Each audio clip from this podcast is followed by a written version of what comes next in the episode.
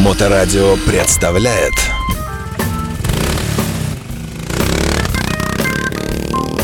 Доброе время суток, вы на волне радиостанции Моторадио. В эфирной студии Александр Цыпин. И я с большим удовольствием приветствую наших сегодняшних гостей, представить которых, для того, чтобы их представить, приходится читать много букв, но мы сейчас это сделаем. В эфирной студии заслуженный мастер спорта, 8-кратный чемпион мира России, 2-кратный обладатель Кубка мира по ралли-рейдам Борис Гадасин. Что я не так сказал, Борис? Здравствуйте. Добрый день, да. Все правильно сказал, да? Мне так даже больше понравилось, да. Потом поправили, извините, да, если что не так. И великолепный Руслан Мисиков здесь у нас в эфирной студии, мастер спорта международного класса, 10-кратный чемпион России по этой же дисциплине, по ралли-рейдам, и обладатель прекрасного серебристого автомобиля Ягуар, Айпейс. Да, с чем мы вас и поздравляем, да. И несравненный, как всегда, красивый и неприлично загорелый Игорь Апухтин, спортивный журналист мирового класса, 10-кратный обладатель места в студии телевизионных различных каналов в свое время. Да, и Моторадио онлайн в том числе. Да. Добрый день еще раз, да, господа. Мы собрались здесь, во-первых, прекрасный повод поговорить с людьми, которые видели Кубок мира. Кстати, вы видели его? Он вообще физически существует? Да, он даже физически находится у нас в команде, да, там и не один, а 3 штуки, потому что кроме 2 личных зачетов я еще выигрывал, наша команда выигрывала командный кубок, и он тоже у нас в команде стоит. И прямо, то, что на Авито продается иногда, там, кубок, там, это... Не верьте никому, это китайская подделка, да. Да. Собрались мы здесь, в том числе еще и потому, что недавно завершился первый этап чемпионата России. Кубка России, да, прошу прощения. И здесь ваша команда оказалась лучше всех, и вы, как всегда, всех отымели. Так можно говорить вообще, да? Нет, конечно. Нет? Так, вы, как всегда, всех победили, да, вот правильное слово я нашел, да. Что бы хотелось от вас услышать? Хотя бы небольшую историю вашей замечательной команды, которая не только все побеждает, но еще и является производителем спортивных автомобилей специальных, заточенных под ралли-рейды. Как бы вы могли себя представить, похвастаться, если бы я был бы в Википедии и просил бы вас сейчас заполнить о себе в этом смысле таблицу? Наверное, давайте я все-таки расскажу не о себе, а о команде, да? Наша команда создана была в 2009 году. Именно после того, как стало понятно, что если ты хочешь показывать высокие результаты на международной арене, тебе нужно строить машины самостоятельно, да, потому что все, что предлагалось на Западе, это, в общем, все уже была отработанная техника, которая уже свой спортивный век немножко прожила, и топовые машины купить было невозможно, они просто не продавались. Соответственно, мы поняли, что надо строить самим, и с 2009 года мы строим машины для ралли-рейдов. Товар. Это штучный товар, да. В основном он строится под заказ, под конкретного пилота. То есть какого-то дилера, Гадасин, там, Корпорейшн, трейдмарка еще пока нету, да? К сожалению, да. И думаю, что уже и не будет, да. Как знать. Да. После этого эфира, да, все может измениться, я согласен, да. И после этого у нас за вот эти годы, что существует команда, были созданы 3 модели. Сначала это был GeForce Proto. Это машина класса Т1. Было построено 8 машин. Можете сказать, на что это примерно очень похоже? Это похоже на автомобиль размера. 4 колеса. Да, грубо говоря, это все джипы, условно говоря. Да? То есть это как Хаммер 2, как что? Будем считать, да, по габаритам, да. Это просто есть технические требования. Например, ограничение ширины — это 2 метра, да, поэтому, ограничение длины — это, порядка там 4,5 метров. Это не микролитражка, вот так мы для себя понимаем. Нет, это именно, да, будем считать, что это джипы, да, это полноприводная техника, которая ездит как раз по бездорожью на скорость, да, то есть есть другие дисциплины, типа как трофи-рейды, да, в которых я тоже участвовал много лет, но там это более серьезное преодоление более серьезного бездорожья, и, соответственно, машины готовятся по-другому, то есть они заточены изначально не под скорость, а для максимальной проходимости, да. Здесь это все-таки скоростные машины, максимальная скорость, в те года, когда не было ограничения, она достигала там и 200, и 210 км в час. Это вот такая такая тяжелая штука. Да, по бездорожью, причем это не по дорогам, да. При этом сейчас международные требования ограничивают максимальную скорость 170 км в час, но это в первую очередь связано, я думаю, что с тем, что на Западе очень сильно озабочены безопасностью своей, да, видимо, пилотов и так далее, и не очень зрелищностью. Поэтому, в общем, считаю, что это не идет, конечно, на пользу дисциплине. Так вот, в итоге, вот сначала мы создавали машины Т1, то есть это была сначала модель Proto, потом была модель Барс, вот, и где-то в районе 2017 года Международная Федерация создала новый класс Т3, и мы тоже, это тоже был класс, где можно строить прототипы. А как они создают? То есть они где-то у себя пишут? Объявляют, ну, условно говоря, объявляют, да, то есть вот, что ребята, вот теперь такой класс, определенные другие требования, да, то есть другие габариты машин, другие ограничения по моторам, по трансмиссиям, то есть, в принципе, они, конечно, ну, надо четко понимать, что Международная Федерация, она думает не только о спорте, да, она думает в том числе о... О заработке, конечно, да? Да, неожиданно она думает о заработке, да, и происходит лоббирование определенных, в том числе, производителей, да. Понятно, что в какой-то момент к ним пришли ребята там из BRP, да, там из Ямахи и так далее, сказали, что мы хотим тоже гоняться, вот у нас есть такие машины, и... Но, к счастью, они пошли по пути не... стандартной техники, да, потому что есть классы, где просто берется стандартная машина, и ее можно немножко перестроить, да, там добавить безопасности, добавить, там, поставить более серьезные амортизаторы, улучшить подвеску, да, то есть, ну, в основном это в сторону безопасности, да, улучшение. А здесь они сделали класс открытый, то есть можно было брать стандартную машину, вот такую сайд-бай-сайд, да, ну, типа, например, BRP Maverick, да, и, а можно было строить с нуля. Ну, вот наша команда... Вы говорили изначально вне эфира, что мотор все равно там должен быть... Требования, да, но мотор должен быть стандартный от любой техники, да, то есть, в принципе, ну, условно говоря, там, внутреннее сгорание, естественно, есть определенные ограничения, есть ограничения объема, да, там, турбо, не турбо, вот, но при этом все равно весь класс, он, кроме этого, практически свободен. Это как раз и отличает, да, прототипы от машин стандартно, где как раз описывается конкретная машина, да, что вот ты можешь пойти и купить в магазине машину и потом ее определенным образом перестроить. Здесь наоборот, то есть здесь ты можешь создать машину, где ты должен определенные агрегаты взять стандартные, да, вот, например, Борис, мотор. А у вас какое-то образование соответствующее? У меня математика образование, я математик, вот. А и... сопромат нужен здесь, чтобы бампер крепкий был? Ну, вы же понимаете, вы же понимаете, что, ну, во-первых, да, математика, математическое образование классическое, да, я заканчивал матмех Государственного университета. Серьезно? Питерского. Да. И, соответственно, оно позволяет, да, во все смежные... как вас унесло в спорт вообще? Вот как-то параллельно я в детстве занимался мотокроссом. На высших должностях. Оставим, да, это товарищу Грефу, да. Вот, и... Ну, просто так получилось, что я с детства любил технику, да, и там на мопедах, на мотоциклах, да, и вот мотокроссом занимался. И в 94 году как раз в Питере проходило первые такие спринты, да, то есть страна развалилась, Советский Союз развалился, да, советский спорт, соответственно, умер неожиданно, да, и вот как раз появились первые проблески нового спорта, да, потому что джипов до этого был только кросс, да, на УАЗиках, а здесь, в общем, стали появляться импортные внедорожники, да, и стали появляться новые дисциплины. И вот как раз в 94 году в Питере проходил первый спринт «Арагорн», он назывался. И вот оттуда как раз началось то самое внедорожное движение, которое в конце концов разделилось. Ну, кто-то пошел в сторону трофи-рейдов, да, большего преодоления, кто-то пошел в сторону ралли-рейдов, то есть в сторону большей скорости. Я долгое время совмещал и то, и то, да. То есть до 2006 года я катал и трофи-рейды, и ралли-рейды. Я, в общем, выигрывал чемпионаты и по трофе, и по рейдам. Но в конце концов я понял, что мне интереснее все-таки скорость. И ну, основной минус трофе — это то, что это национальная дисциплина. То есть нет чемпионата мира по трофе. То есть есть вот именно чемпионат России, и все. Слушайте, да, то есть, вот Борис забыл только упомянуть, что тот самый «Арагорн» в 94 году вообще-то проходил в Юках на мотокроссовой трассе, на которой проводились этапы чемпионата мира по мотокроссу. Ого! Ага, сейчас там все уже застроено коттеджами, но это было, конечно, круто. Я там был на этих гонках, я помню, как Борис там первый кубок поднял.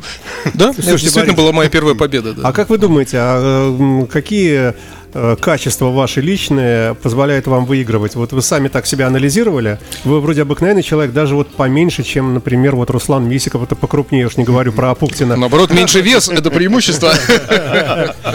Нет, ну все-таки, в чем секрет? Как вы думаете? Без хвастовства, просто вот что вы умеете лучше всего? Реакция, что?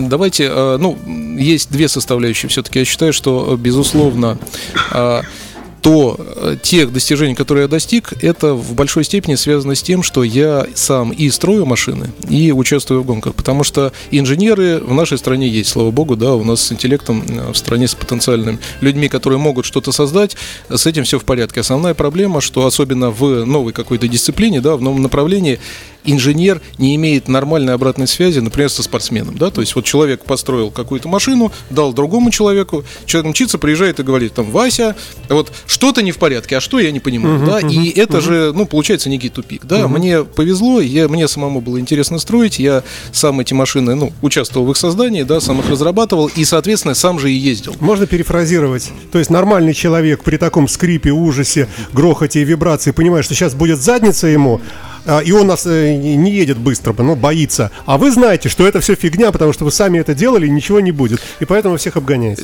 Тут даже лучше. Я просто после каждой гонки я приезжаю, у меня список, там, неважно, сколько уже лет существует проект по машине, да, я четко понимаю, что после каждой гонки я составляю список того, что можно улучшить. По настройкам ли, да, или там перекомпоновать, или поставить какой-то более надежный агрегат. Это как раз я и называю живым проектом, да, потому что, когда ты покупаешь, например, технику уже готовую у кого-то, да, ты можешь просто эксплуатировать то, что уже ты получил, да, даже если ты пытаешься ее перестраивать, это все равно перестройка, она все равно не оптимальна, потому что ты, ну, не владеешь изначально информацией, какую концепцию, да, или какую инженерию, какую геометрию закладывал производитель, который это делал, поэтому перестройка всегда хуже. Спасибо большое, что не ответили, да. Руслан, слушайте, ну вы как старший товарищ, вы же 10-кратный обладатель кубка, да, а вы как считаете, а в чем секрет, собственно, господина Гадасина, почему он вот такой вот. И вы, кстати, тоже. Почему вы такой отважный, смелый победитель? Ну, в чем секрет? Что касается Бориса Гадасина, он, конечно, просто скромничает, но он очень, очень глубокий аналитик. То есть он ко всему процессу, который занимается... То есть это разум или безбашенность какая-то? Не, это все-таки разум. И я считаю, что именно, не знаю, там не буду говорить про другие дисциплины. Мое мнение, что ралли-рейды, это как раз не шахматы, здесь думать надо.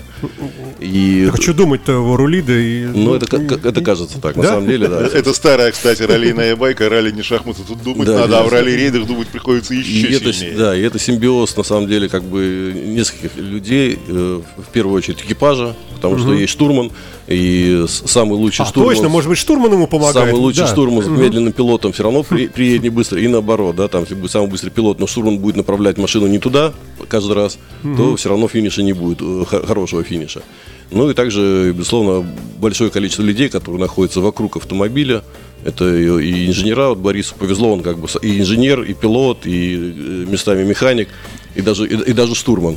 Ну, вот, слушайте, то есть вот эти разговоры, там, отвага, там, решительность, там, бесстрашие, оно все вот не для серьезного спорта. То есть как-то... Это все тоже есть, но просто такие, ну, без этого... Признался все-таки, что без этого невозможно ехать быстро, да, если человек боится, да, он, ну, в принципе, не поедет быстро. Если человек думает о том, ну, когда едет на скорости около 200 км в час по узкой дороге справа-слева вековые деревья стоят, если он будет думать о том, что вот туда можно, в это дерево можно приехать, в это дерево можно приехать, он поедет медленно. Поэтому, конечно, все эти свойства должны быть присущи быстрому пилоту, да. Но кроме этого, да, в общем, нужно искать что-то еще. Вот и все. Кстати, Александр, я вот тут почитал одно из, наверное, довольно уже древних интервью с Русланом. И Руслан пришел в спорт чуть-чуть попозже, чем Борис, в 99-м, да, по-моему? Ну, достаточно позже, да. Ну, то на 5 лет позже. И вот в том самом интервью, я уж не помню, как называется это издание, ты говорил, что очень многому у Бориса научился с точки зрения пилотирования. А вот чему именно? Потому что управлять действительно серьезным, тяжелым спортивным болидом – это искусство. Ну, конкретно каким действием научился, это будет сложно сейчас описать, тем более по радио. Да, но простые действия: переключение коробки передач, ну, повернуть налево, повернуть направо, не трогаем тормоз, держим газ, все время не отпускаем. Но мы с Борисом не сильно много тренировались, и когда у нас была общая команда, В 2002 году мы создали Норт-Тайм. Да, мы же много лет ездили в одной команде, да, Норт-Тайм. Да, это была такая у нас идея, как бы создать. На тот момент не было петербургских команд, были только московские. И вот с Борисом у нас пришла идея, почему в нашем родном городе нет команды, чтобы мы могли участвовать в командном зачете. И мы в 2002 году ее создали. В 2002 году заняли первое место в командном зачете. 11 лет назад. 2002? Да. А, это 20 лет назад. 20 лет назад, да. 22 года. Вот. И все золотые медали за этот чемпионат мы тогда увезли в Петербург. Это было тоже очень приятно. Вы слушаете нашу интернет-волну. В эфирной студии у нас замечательные гости сегодня. Великолепные. Борис Гадасин, заслуженный мастер спорта, восьмикратный чемпион России, двухкратный обладатель Кубка мира. У меня так написано. Я не знаю, правильно я все говорю, да? Теперь да. Вот теперь правильно. Вы нормально нас слышите вот теперь, да? Все, да, слава богу. И замечательный Руслан Мисиков, мастер спорта международного класса. Ну, конечно, покрывающий как бык овцу Гадасина, потому что в 10 раз, я в хорошем смысле, да, на 2 раза больше победивший на ралли России, на ралли-рейдах. Игорь Апухтин нам также помогает. Давайте мы, у нас не так много времени, к сожалению, давайте мы не будем далеко отходить от производства автомобилей, которыми вы занимаетесь. А сколько штук у вас вообще сделано всего уже? Ну, смотрите, первая модель Proto, где-то порядка 8 машин мы сделали. Второй Барс, это тоже класс Т1, это, ну, наиболее мощный класс в ралли-рейдах, 7 машин. И, соответственно, у нас сделано 4 машины Т3. Это вот как раз новые машины, на которых мы сейчас стараемся выступать, потому что молодой проект, он требует внимания, требует, ну, его довести, да, до ума. То есть 1,5 десятка автомобилей примерно собрано. Ну, грубо, да? 19, да, получается, да. Я так посчитал. А вы понимаете, что это штучный товар, который, в принципе, может иметь очень серьезную цену где-нибудь на аукционах, Сотбис какой-нибудь, где-то сказать, что вот на этой машине сам Гадасин. Ну, да, собственно, даже, может быть, и не это главное, а то, что на ней столько кубков и столько разных побед. Может быть, это как-то... Вообще как-то заявить об этом бренде, ну, не знаю, не только на Авито, а где-нибудь на CNN, в конце концов. Вы знаете, ну, во-первых, что надо сказать. Конечно, я считаю, что... Для того, чтобы продвигать свою технику, да, продвигать бренд, нужно иметь в том числе талант, ну, и в продвижении тоже, да. У меня, ну, я не считаю, что у меня такие таланты присутствуют. И я могу строить машины, я могу на них ехать, но вот с продвижением все не очень хорошо, к сожалению. Есть аргумент в виде кубка. То есть этот автомобиль победил все другие, но это же факт очевидный, правильно? Видите, тут для меня тоже немножко странно, потому что в России сейчас много раз, да, особенно в последнее время оглашается о том, что мы стараемся поддерживать нашего производителя, да, мы ищем какие-то проекты, да, которые в России достигли хорошего уровня. К сожалению, в автоспорте я наблюдаю пока обратную картину, потому что в ралли-рейдах мы действительно... Ну, немногие достигали в автоспорте тех высот, которые достигла наша команда, причем частная команда, да, это не заводская команда, да, мы делали все сами, разрабатывали все сами, и при этом найти поддержку как государственную, так и частную, ну, практически невозможно. Подождите, к сожалению. А можно говорить, что вы конкурируете, там, скажем, с Subaru, там, или с Toyota? Ну, давайте четко понимать, что... Тема конкуренции с заводами, она достаточно эфемерна, потому что, ну, во-первых, они сейчас ездят там, а мы здесь, да, и сейчас, ну, с известными событиями, да, мы катаемся только внутри страны, соответственно, ни чемпионат мира, ни Кубок мира для нас не доступен, так как они требуют, чтобы мы подписывали о том, что мы все не поддерживаем и так далее. Ну, в общем, и у них пропала возможность с нами конкурировать, к их сожалению. Ну, хорошо, тем не менее. Вот, они расслабились теперь. А другие участники вот этих ралли, в которых вы побеждаете, они же ездят на чем-то другом? Они ездят на импортной технике, вот. К сожалению, действительно, это, ну, некая ментальная составляющая. То есть, получается, да, вот в процессе соревнований вы конкурируете с какой-нибудь Тойотой, Сузуками, какими-нибудь, да? Не, ну вот простой пример, я думаю, вот Руслан как раз может рассказать, потому что мы сейчас он ехал на машине нашего производства, российского, да, предыдущие конкретно этапы. Вашего, прямо вашего. Да, ну вот нашей команды, да, машины Т3 нашей постройки, предыдущие там этапы он пробовал как раз, ну, машину, подготовленную из техники BRP, ну, то есть это американская техника, да, того же самого класса, но, соответственно, это машины, которые имеют западную инженерию, да, то есть вот и это... К сожалению, я четко понимаю, что у нас люди ментально все-таки ну, так повелось после развала страны, после развала Советского Союза, да, все-таки они хотят западную технику, поэтому доказать, что твоя техника лучше, ты должен выигрывать, твоя техника должна быть дешевле, быстрее, красивее, и тогда ей заинтересуются. Во всех других случаях, ну, люди повернутся и пойдут покупать западную технику, к сожалению, да, это большая проблема, как с этим бороться, я не понимаю. Может быть, с помощью вашего радио. Да, дай бог, да. Ну, честно говоря, почему нет? А наши концерны великие, наши российские, скажем, представляете, как красиво, например, Ювелир Торг, или там Алмазы Якутии. Ой, мне уже очень хочется позвать вас быть у нас менеджером, да, потому что гоняться мы умеем, а вот, к сожалению, привлекать деньги нет. Слушайте, а вот у нас прошел первый этап, да? А всего сколько этапов этого чемпионата России? Ну, Кубка России, по-моему, 6, по-моему, да? 6-5, я не помню. Да, да, то есть закончится в какое-то время такой нелетнее, ну, осенью, да? Осенью, да. Это или даже зимой. Нет, зимой тоже ралли-рейды проходят у нас в стране, да? Причем только у нас в стране. Это как раз наши национальные достижения. У нас... Ну, так как зима. Природная особенность. Да, большая и серьезная. Люди умеют ездить по скользкому. И, в общем, ралли-рейды действительно как раз... Вот Руслан, он организатор и может об этом подробно рассказать.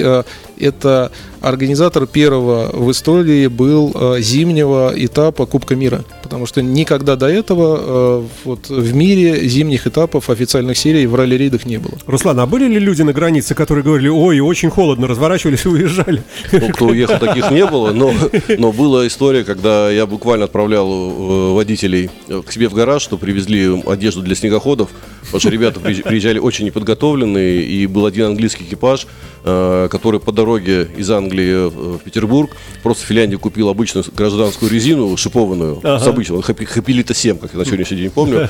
Ну, вот, естественно, он не попадал ни в один поворот и просто был в ужасе, зачем я сюда приехал, и я подарил ему комплект резины на следующий круг, и он приехал просто в восторге, говорит, получил удовольствие. То есть люди, на самом деле, многие не знали, куда они едут, и для меня было удивление, что многие иностранцы, которые приехали, у них буквально вот этот стереотип, что у нас ходят медведи по улицам, у них на самом деле он присутствовал. Вот, но все уезжали в прекрасном настроении, с желанием вернуться, и приезжали мировые звезды, и там многие, кто знает, это увлекается дисциплиной, там и Кристиан Лавье, и Насер Летсиях, и Аль-Ражи, которые даже выигрывали Северный лес, несмотря на то, что, например, я думал, что они снег видели только в холодильнике, но оказывается нет, они перед этим много времени проводили в Швеции, тренировались активно на раллиных машинах, и эта гонка имеет очень, ну, к сожалению, имела опять, да, с событиями большую популярность иностранных участников. А это вообще возрастной вид спорта? Вот вы люди молодые, но через лет 20, 30, 40 вам уже будет, может быть, тяжелее, ну, смотрите, переключать секвентальную, как они говорят, коробку передач. Ну, смотрите, там уже говорим, что уже 20 лет мы этим занимаемся, Борис, еще больше. Поэтому, ну, скажем так, я думаю, что запас есть, особенно если взять мировых таких людей, как Жан-Луи Слиссер, которому, ну, уже под 70, да, Борис? Да. Ну, вот. И он буквально только недавно повесил шлем на гвоздь, но при этом продолжает заниматься организацией одной из самых интересных гонок в Африке. То есть в этом смысле это длинный такой долгоиграющий вид спорта, увлечение, да, вот по жизни. Ну, видите, это аналог прямой, например, с бегом, да, то есть если человек занимается бегом на 100 метров, то где-нибудь в 20 лет он уже старик, да, и должен из этой дисциплины уходить. Если человек бегает на 50 километров, он будет бегать там и в 60, и в 70. Здесь то же самое, да, это как раз длинные гонки, большая дистанция, да, ну и Шелковый путь, и Дакары, например, ну, в хорошие года это там было и 8, и 10 тысяч километров именно боевой дистанции, да, то есть, а в общей сложности там проезжали и 20 тысяч километров, то есть это серьезные, большие нагрузки, там гонка может идти и 3 недели, и больше, поэтому это, ну, вот действительно... Здесь требуется не только чистая скорость, да, здесь требуется распределить свои силы, да, распределить силы машины для того, чтобы машина... опыт.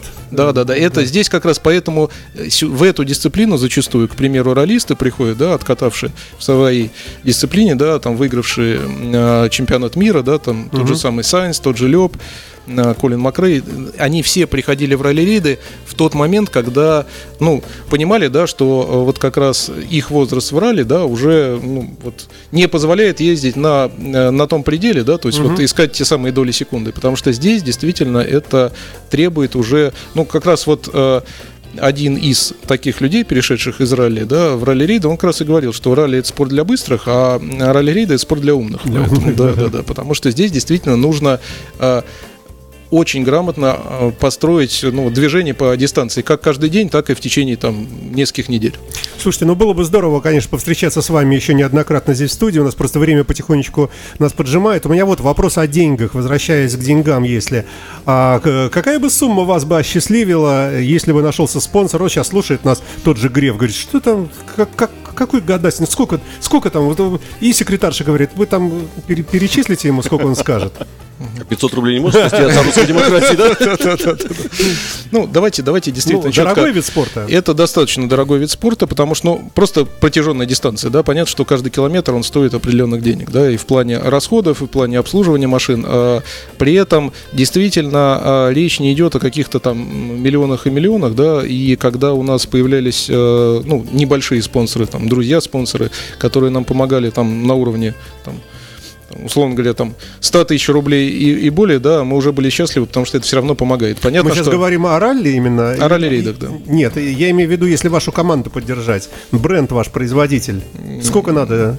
Вот как Руслан правильно сказал, мы 500 рублей, мы тоже будем радоваться, да, то есть надо... Как-то недорого как-то. Давайте четко понимать, да, что сейчас, к сожалению, сначала нас прибила пандемия, да, потом нынешние события, то есть сейчас все это, к сожалению, происходит на грани выживания, да, то есть у нас... Видите, создать команду тяжело и долго, да, то есть много лет ты подбираешь механиков, управляющую группу, инженеров, да, а потерять все это можно в течение месяца, да, поэтому во время пандемии мы ни с кем не расстались, мы сохранили кадры, но это все было жестко в минус. Давайте я перефразирую вопрос, это вы не отвечаете опять. Сколько стоит ваша машина?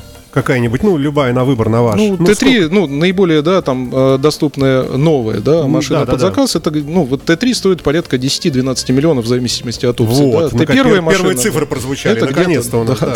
Это где-то 25 миллионов, да, Т1. Это, новые машины, когда приходят люди и заказывают их, да, то есть понятно, что кроме машины это ЗИП, кроме машины это участие в самих соревнованиях, то есть это, в общем, стоит дороже машины, скажем так. То есть, в принципе, какой-нибудь завод Хайникен в старые добрые времена легко бы это дело вообще бы тут содержало. Да, если бы узнал, да? И им бы стало интересно. Основная проблема, да, это... Но вы же будете ехать по телевизору с огромной надписью «Пейте пиво Хайникен», будет пузо огромное. Сейчас уже запрещена реклама алкоголя в автоспорте. Да, реклама алкоголя уже нельзя. Но Борис не рассказал о интересном моменте, о том, что на самом деле люди, желающие, кто хочет по-другому тратить свои деньги, устал ездить на яхтах и так далее, хочет получить какой-то настоящий экстрим, они могут при помощи команды Бориса этим воспользоваться. И Борис может предоставить им машины в аренду, и это тоже будет новый приток крови, скажем так, да, в нашу дисциплину. Да?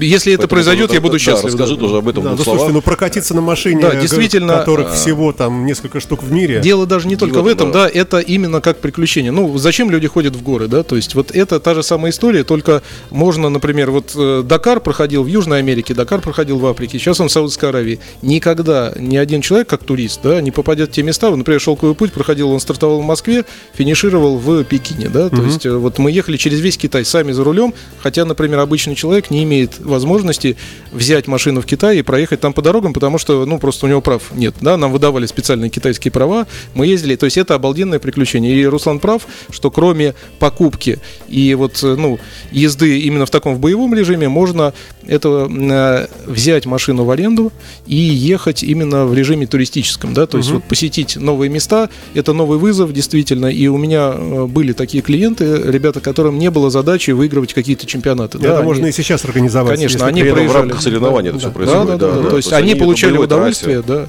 И потом они говорили, что я в старости буду вспоминать то, что я преодолел Дакар, я преодолел Шелковый путь и так далее. Прекрасная нота для завершения программы по поводу старости и... Нет, давайте по-другому. Прекрасная нота в том, что можно принять участие в серьезном соревновании. До глубокой старости, да. Господа, все, время наше истекло. Спасибо вам огромное. Борис Гадасин и Руслан Мисиков и Игорь Апухтин были у нас в эфирной студии, за что им большое спасибо. Ждем снова. Счастливо, до свидания. Всего доброго. Моторадио представляет